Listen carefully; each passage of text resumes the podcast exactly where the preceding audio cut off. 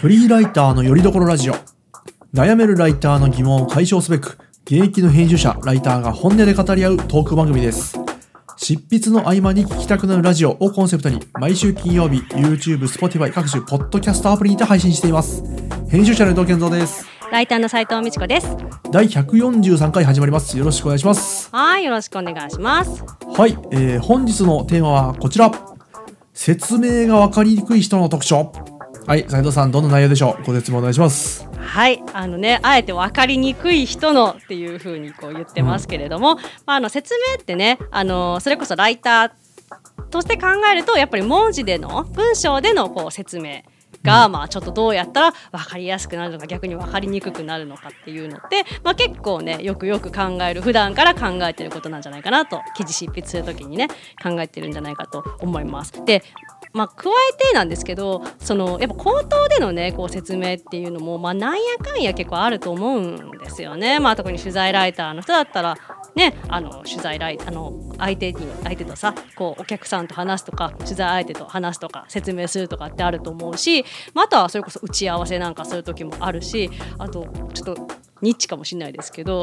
面接されることがあるんだよね。やっぱりこうメディアに、このメディアにこうってちょっと書きたいみたいな、ライター募集に応募してっていうところのこう面接で答えたりするのもね、割と説明だと思うので、じゃぶっちゃけこうどういうね説明をすると、ちょっと不安だなって思わせてしまうのかみたいなところをね、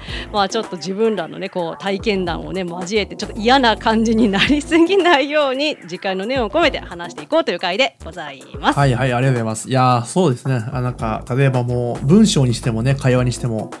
なんつうの、この人の説明分かりやすいなっていう人もいればね、分かりにくいなっていう人もね、ぶっちゃけいますよね。もう何がね、どう原因が分かんないけど、分かりやすい、この人分かりにくいってあると思うんで、そこをちょっとねこううまく紐解いていけたらいいかなというふうに思っております。はい、そうだね。いっぱいいろんなね、例えばこうなんだろうな、分かりやすい分かりにくいのね、なんだろう、要素ってもいろいろあると思うんですけど、なんか一つね、出していこうかなと。例えば、ね、一番メジャーなとこからいくと、結論から話すかどうかってところですよね、多分ね。それはテキストでも、多分口頭でもありますよね。そうですね。説明という点においては、もう本当に要点って言ってもいいのかもしれないですけどね。結論から入ると。いや、これはもうなんかもう基礎中の基礎ではあるものの、やっぱできてる人とできない人はいますね、きっとね。そうですね。なんかよくあるのが、私もやっちゃうと思うんだけど、結論から言うとって言ってるけど、その後がちゃんと結論になってないみたいなパターンもさ、口頭だと、文章でもかな、見たりしますもんね。やっぱりね。そう、だから結論から言わなきゃって意識はねあるものの、それが本当に結論かどうかちょっとわからないっていうね。てかあれちょっと緊張しますね、この会話。なんか俺らがちゃんと結論から言えてるのかと。いや別に僕このラジオに関してはそんなに意識してないんだよね、結論から言うことはね。いや、健三さんできてると思うよ。私以外はむしろできてないのが、それこそ。本当ですか？いや全然僕は違和感ないですけどね。それこそなんていうかさ、そもそもさ、なんていうかこう自分は説明が分かりやすい、分かりにくいから分かりやすくしようと思うかとかさ、なんかそれかもそういうことを全く意識してないかとかもさ、この話ってあるなって今ちらっと思ったわ、ここは。そうですね。確かに僕はうまいかどうかさておき、全然意識は正直してないですね、あんまり。本当すごいな。全くしてないですね、もう。私は常に緊張感だよ、だって。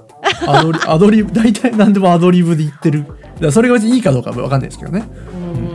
と思いますね、確かに。だから僕がじゃあ無意識にきっとね実行してるものもあると思うんでね、その辺もね。あと何があります？結論から話すっていうの、ちょっと結論って言ったのとちょっと似た感じで、テーマから話すっていうのもね大事だと思ってて、逆に言えば今回は分かりにくい人の特徴って話なので、テーマ、件名って言ったらいいんですかね。例えばメールで言うとか、件名、テーマを言わないで話し始める。何の話みたいな感じですよね。わかる。なんか突然それこそ話題が変わるとかも、それって起きがちじゃないな。話題とか件名とかテーマは言わないっつってね。なんか僕のイメージだと本当に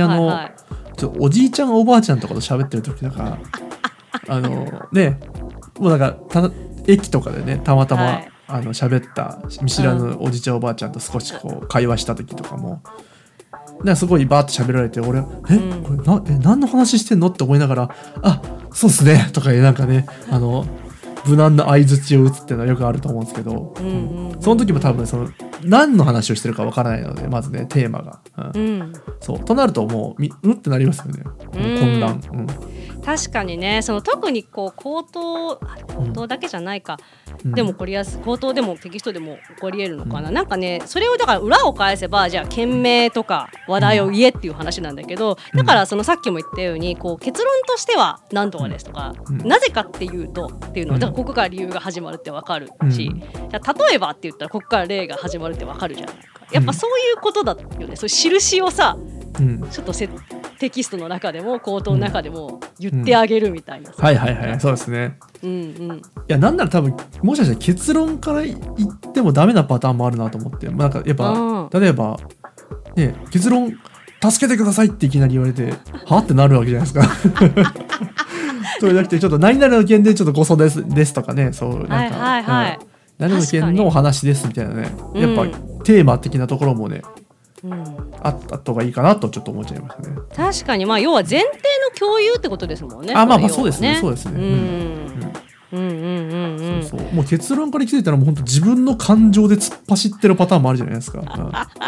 これがやりたいんですみたいなねとかね結論なんですけど、うん、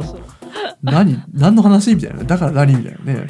確かになりかねないですよね本当だよね、うん、なるほどねそれは確かに一つあるかもしれないですね、うん、でさっきちょっとその健三さんがちょっとおっしゃってたそのバーッと喋られたみたいなねこう駅でこう、うん、会ったおじいちゃんおばあちゃんにみたいな話をおっしゃってましたけどそのねそれもあって一気に喋るっていうか、うん、ずーっと自分のターンみたいな人は説明は分かりにくいなってなんか思っちゃう、うん、いやそうですね、うんうんうん、ずっと多分しかもそれが 2,3 個トピックがあったりするともうね、うん、やばいですよねこっちがもう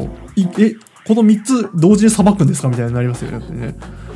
ねうん、これはだからテキストでもだから要は一緒だよねだからそれこそ、うん、分かりやすい文章って一文一義でさ、うん、一文の中には伝える、うん、意図というかさ、うん、意味は一つみたいな言うじゃん、うん、だからそれ以上になってずっと長文になって いくつもの意味を盛り込むとやっぱり分かりづらくなるっていうのがあるんで、うん、そうですね、うん、もう、うんまあ別に複数仮になってもいいけど分けてほしいですよねはっきりとね切れ目をね、うん、作ってほしいですよねはいはいはいはい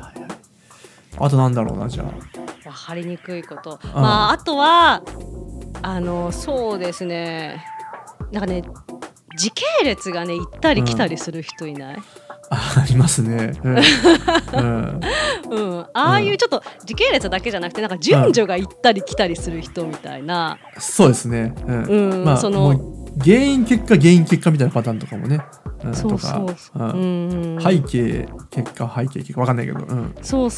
うなんか例えばその昨日何々があってねでそれで今日何々があってこれがあったんだけどまあそれは昨日あれしたから大丈夫なんだけどみたいなのって時系列バラバラだし、うんうん、あと時々あるのがなんか最近ね私がその DIY とかしていてさ手順が書いてあるじゃん、うんはいでそれでまあ 1,2,3 ってこう書いてあってその通りにやるんだけどさ、うんはい、だから最後3ステップ4とかの時で格好書きで何々をしておくみたいなのが書いてあって、うん、いやこれ2でやらないと間に合わないよねとかさはいはいはいはい、うん、そうそう、うん、なんかまあよそういう、うん、なんていう説明書がさ入ってるもの、うん、ね、例えば棚を作るときって説明書が入ってたりすると思うんだけど、うん、それはちゃんとテクニカルライターの人が書いてるから、うん、その通りやればいいんだけど、うん、やっぱ時々こうちょっと一般の方のねこうブログとか見ると、うん、そこまで練られてないことがあって、うん、だから例えばカッコ書きで最初に何するときにこれこれをしておけばこの段階で楽になります今言うそれみたいな、うん、はいはいはいはいそういうのがありますよね、今ね僕がそれでねあって思ったのがあってね僕がね、はいはい、ちょっと前になんか本当気まぐれでね家でチーズケーキかなんかをね、うん、作ろうと、うんうん、思い立ったことがあってでも別に僕料理とか全然ほぼしないん でお菓子作るなんて特にしたことないとでレシピとか見てたらいろいろやっていろいろやった後にオーブンを使うと、うん、なんか余熱すると書いてあるんですよ。いや、先言えよそれみたいな。この今これやることないじゃんこれみたいな、温めんのこれ今からみたいな、いやこれ先言えよってなった覚えがありますし、手持ち無沙汰なんで20分ぐらいそうそれはダメだろみたいになって、うん、でしかも確か僕その日ね、私多分ねなんか多分ホワイトデーとかなのかなきっと、でこう多分妻に向けて作ろうと思って、うん、でその当日にねちょっとこうね作るの見せながらやってたわけですよ。見せながらやったんね。オーブンはもういいよと、もう許そうと、しょうがないよ。でも超作りたいわけだから。うん、でチーズケーキをねいろいろこうなんかヨーグルトとかもやって焼いて一回冷やしますってなった時に、うんうん、半日冷やすって書いてあったんですよ。そうね、さあ俺それはだばいわって、それは今もう夜だぞ今もうみたいな。夕方だぞこれみたいになって半日でしたらもう次の日だよみたいになって、うん、先言えよって俺はなっちゃいましたけど、ね、それもしかしたらちょっと時系列ちょっと脱線しましたけど若干そのニュアンスありますね。うん、まあ、あとはちょっと説明がこれも難しいというかあれなんだけど、こうよくさ、それこそ記事書くときにも概要から詳細へ話すといいですとかって言ったりするじゃない、なんか抽象的なことから先に言ってより少しずつ具体的に落とし込んでいきましょうみたいな話であると思うんですけど、だからねそれが行ったり来たりする人もはい、わかりますわかります、そうなんかなんか補足の話してたと思ったらなんかまた上に行ってみたいな、そうだね、やっぱ整ってないですよねその辺のねその列がね、そうですね、そうだな。あとはちょっとそのさっき抽象とか具体の話が出たので、なんかすごくこう思い出したんですけど、ね、抽象的なのばっかりじゃもちろんダメだし、具体的なことばっかり言ってても何言ってんのってなるしってなるから、そのバランスって結構その説明のうまさ、分かりやすさとかに関わってくるのかなって思ったりするんだよね。はい、いやそうですね、思います思います、そうなんかイメージでいうとこのなんか車の運転みたいな感じでその発進とブレーキをこう丁寧にやるようなイメージで、その話題の切り替えとかその具体抽象の切り替えとかもスムーズにやればね理解しやすいと僕は思ってるわけですね、すごい抽象的なことをそれこそ言ってますけど今、そこがこう急ブレーキばっかだとね疲れちゃいますね、そ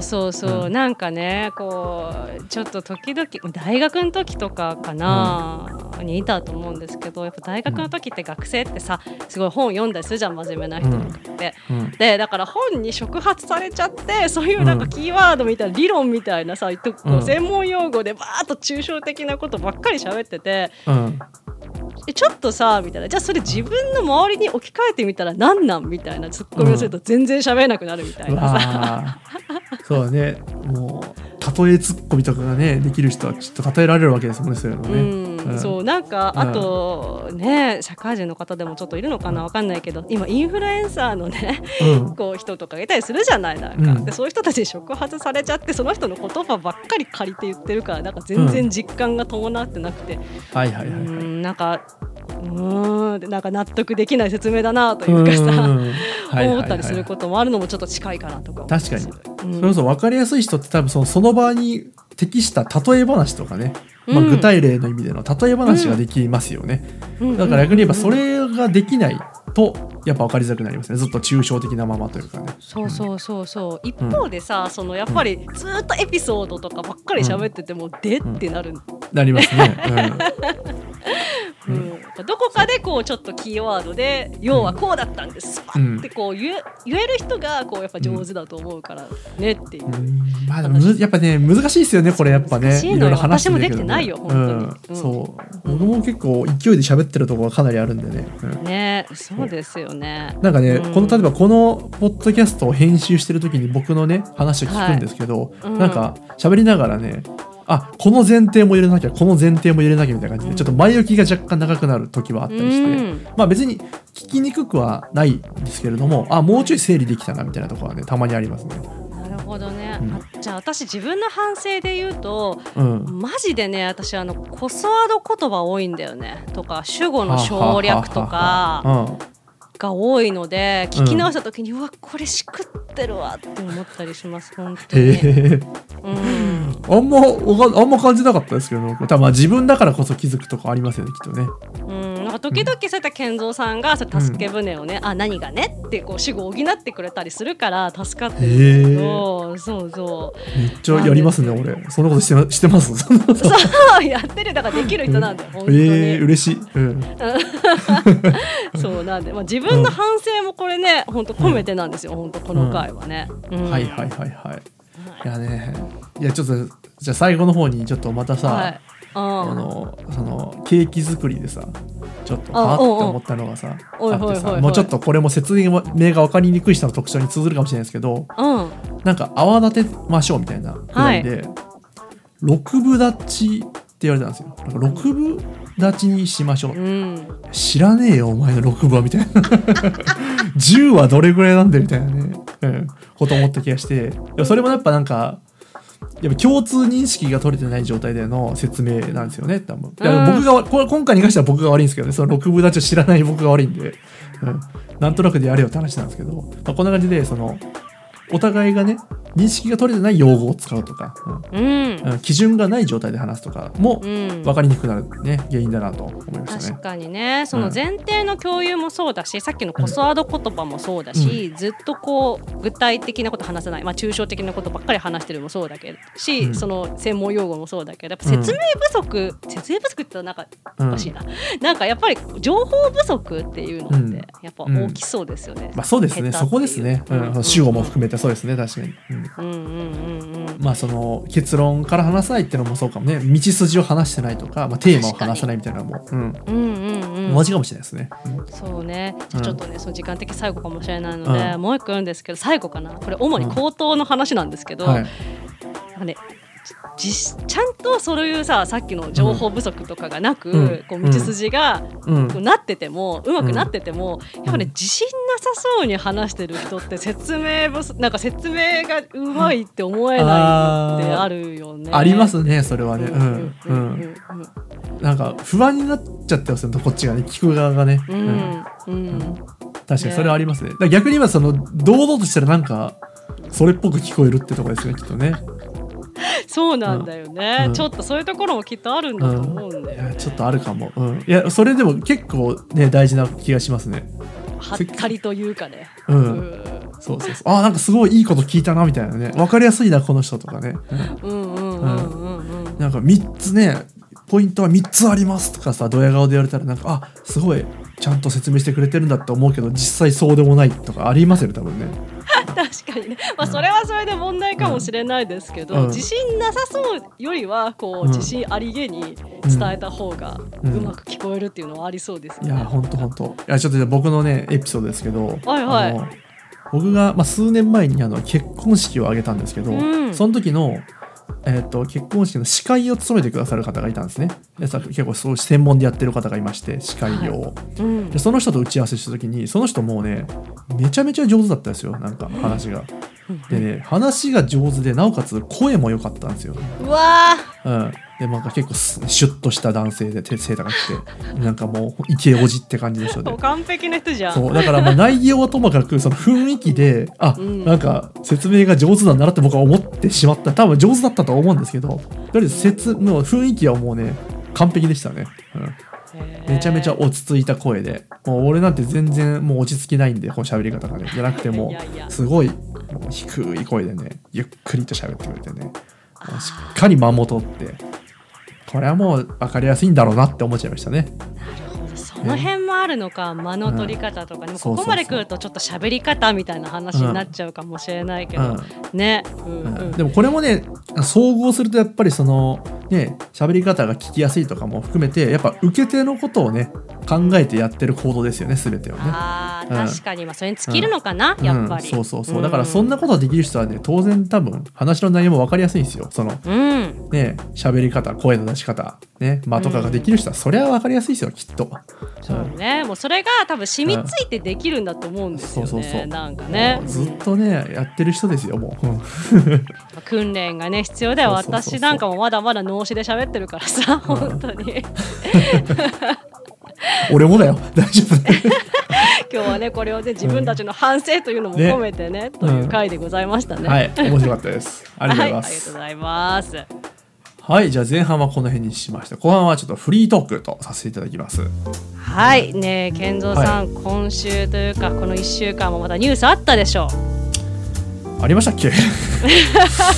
なんかありましたっけ。斉藤が持ってくるニュースのコーナーです、はい、台風とかですか。台風が今なんか6号が沖縄に来て、はい、7号が関東に直撃するみたいな話は聞いてますけど、やっぱそれですかね。あ、それも大事なニュースなんですけど、うん、はい、大事なニュースがですね、はい、タカラトミーの着せ替え人形のジェニーちゃんが復活したんでしょうが、はい、それが大きいニュースですよ。前提を話してください出た、その前提の共有の話ですよね、タカラトミーだけしか分かんなかったです今、うん、まあ、要は着せ替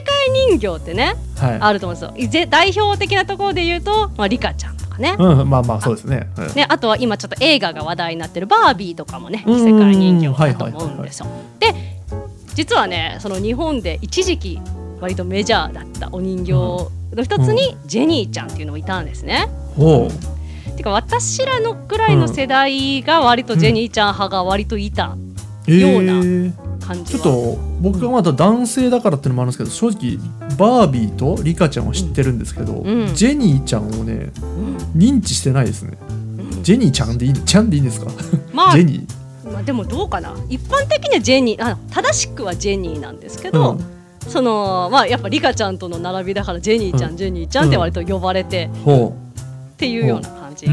ですよ、うん、はいはい、っていうね、私は、うん、そのまあ、着せ替え人形ってやっぱねちょっとあるんでね、私はバービーで遊んでたとか、私はリカちゃんで遊んでた、うん、で私はまあジェニー派だったんですね、うん、だけどこうジェニーってやっぱりそれこそ健三さんがおっしゃる通り、うん、その3つの中ではね一番多分メジャーじゃないんだよね。やっぱそうなんですね、うんうん、残念ながらメジャーじゃなくて、うん、で、販売がね何度もねこう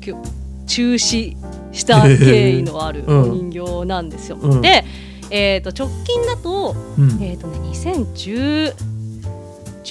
年だ16年17年あの辺にね、うん、もうねストップしちゃっててですね、お、そう、それが、うん、新しくね今度リカちゃんのお友達というかね、うん、という位置づけでなんと復活したんです。あ、リカちゃんもタカラトミーですか。そうなんです、そうなんです、うん、そうなんですよ。もともとお友達とかじゃないんですか、別物ですか。あ、そうそうそう、うん、それもちょっといろいろあって、うん、まあ、要はジェニーちゃんって和製バービーだったんです、うん、実は。ほうほうほうほう。そう、バービーっていう名前を使って、うん、だけどお顔がね結構バービーっていかにもね、うん、こうアメリカンな女の子みたいな顔なので、うん、もうちょっと日本の女の子が好きそうな少女漫画チックな顔にして、うん、お名前だけ借りて宝バービーっていう風に出してたんですよ、うん、もうリカちゃんよりは全然歴史は浅くって、まあ、それが80年代ぐらいだったんだけど、うん、でそれがまあこうバービーの会社、まあ、マテルかな、うん、アメリカのマテルとの契約が切れちゃって、うん、じゃあジェニーっていう名前でこう新しくずっと続けようみたいな感じで、うんうん、まあ、やってたっていう。じゃあ別物なんですね本当に。じゃあね、本来はそう、うん、そうそうそう、全然別で、そのリカちゃんの友達とかでも全然なかったんですけど、うん、今リカちゃんがちょっと少子化とかもあって、うん、割と大人向けリカちゃんみたいなの結構あるんですね、うん、ちょっとファッションがその、まあ、要はちっちゃい子向けだとドレスとかさ、そういうの着るのが多いんだけど、うん、もうちょっと大人向け理解じゃちょっとなんていうのね、普通にファッションな感じのリアルな感じですね。じゃあ、ね、そうリアルな感じだったりとか、うん、っていうのの一つで、17歳リカちゃんっていうのね実は最近出てるんですよ。サイズが、まあ、リカちゃんってまあ、11歳の設定なので、23センチちょっとちっちゃいです、うん、でそれに対して例えば17歳のドール27センチちょっと大きいんです、うん、でそのだから大きいサイズのリカちゃんっていうのがもう結構最近出てて、もう割とおしゃれな感じで髪もなんかインナーカラーをあれしてで YouTube で、うん、そうモーニングルーティンとかやってんだ、リカちゃんのモーニングルーティンとか、そうそうそう、うん、やってるっていうのがあって、うん、まあ、でも17歳といえば実はジェニーがねもともと17歳なんだよね、あ、じゃあ大人っぽいんですねジェニーも本来は。そうそうそうそう、ジェニーちゃん、ジェニーのそう、ジェニーちゃん、そうそうそうそう、うん、っていうことで、まあ、復活を実はねしたということでね、結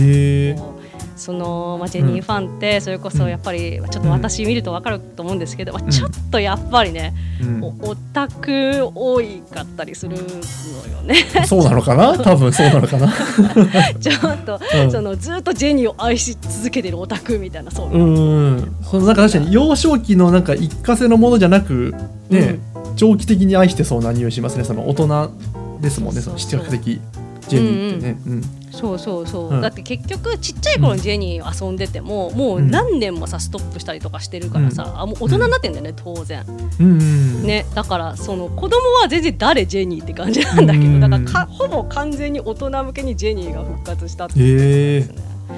そうちょっとニュース大ニュースじゃないですか。なんかね、意外と私らのでもね世代とかで言うと、そのねジェニーってジェニーだけじゃなくてお友達が結構人気だったりして、なんかねそのうちのね一つのなんかティモテっていう、なんかねシャンプーかリンスかなんかとすごくねタイアップというかこうコラボしたお人形が、髪サラサラのお人形が出て、まあ、それはめちゃくちゃ人気だったんだよね。でそれがこの間ツイッターで実は出てて話題に、なんかバービーの映画が話題になってるけど、ティモテも話題にしようぜみたいなツイートが結構バズってたりとかして、そうそうそう、実は意外と、意識はしてなくても引っかかりが実はどこかにあるというのがね、ジェニーシリーズ。斉藤さんジェニーの記事書いてましたよね。そういえばそうだよ、そうなんです、健三さんがね、そう私が駆け出しの頃にすごくジェニーのねこう、そういう解説記事みたいなのを書いて、健三さんが編集してくれて、なんかヨスカがね前、今もちょっと一応あるにはあるか、メディアでね、ウェブメディアにね載せたというね。そうそう、だから実は僕ジェニーのこと知らない手で聞いてましたけど、そこそこ知ってるっていうね、その記事を読ませていただいたのでね、ありがとうございます、本当に聞いてください、2度で、ね、そうでもなんかその、立て付けというかその設定まだ知らなくて、そのなんかね、なんだろう、リカちゃんとはまた全く別だったり、今だったら友達設定みたいな、とか全然知らなくて、てかもうそのなんか着せ替え人形みたいな世界のこと全く僕は知らないので、なんか今聞いてもすごい新鮮な情報ですねで、特にね健三さん、お子さんがやっぱり男の子っていうのもあって、あんまり馴染みがまたないのかも。あ、確かにそうかもしれないですね。今んとこ、まだ人生で触れたことないですね。ね、でももしかすると奥様はご存知かも。あ、確かにそうかも。ちょっと聞いてみようかな。なんか、だって僕その着せ替え人形とか、例えばシルバニアファミリーとかも俺見たことないですよ。はいはいはいはい。あったかな。いや、なんかうち姉はいるんですけど、なんかあんま見た記憶ないですね。あったかもしれないですけど、なるほどね、なんかね着せ替え人形意外と流行ってたんだよね、私らの世代って。セーラームーンの着せ替え人形とかもあったりしたしね。確かにそっか、その世代ですね、よかったからね、そうそうねっていうね、ちょっともしかちょっとこれ聞いてる、ね、こう方のどれだけねこう、そうなんだジェニーちゃんって昔いたなって思ってくれる人がどれだけいるのか分かんないんだけど、俺も分からないちょっと個人的にね、ニュースなんでちょっと斉藤のね、そういう面もねちょっと見せていきたいなと思ったところで持ってきたね、ニュースでございましたよ。いいですね、相変わらずいいですよ、斉藤さんっぽくてね、要はオタクっぽくていいですね。気持ち悪い、自分でさオタクって言いたくないんだよね本当にさそう、いいですよ、とってもいいよ、ね、でね、その、さっきも話にあったようにさ、駆け出し時代にそれと割とジェニーの記事をね書いてたから、ちょっとリベンジをね、いいですね、どっかで書きたいなという気持ちがね、このタイミングですごく思いましたね、期待してます、ね、ちょっとノートかなんかに書こうかな、いいですね、いいですねよかったら見てください。はい、はい、ありがとうございます。いや、いいですね、さ、本当斉藤さんっぽさが出ててよかったと思います語りすぎてね、でもテカテカになってるもんね、本当汗かいてさ気持ち悪い。全然いいですよこれでじゃあ締めますから、そうそうね、はい、今回もご視聴ありがとうございます。少しでも面白いなと思った方は YouTube の高評価ボタン、チャンネル登録、ポッドキャストのサブスクリプション登録よろしくお願いします。リスナーの皆様からの質問、感想、お題投稿も大歓迎です。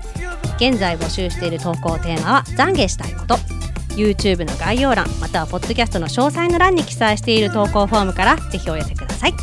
はい、ありがとうございます。それでは来週の金曜日にまたお会いしましょう。さよなら。さよなら。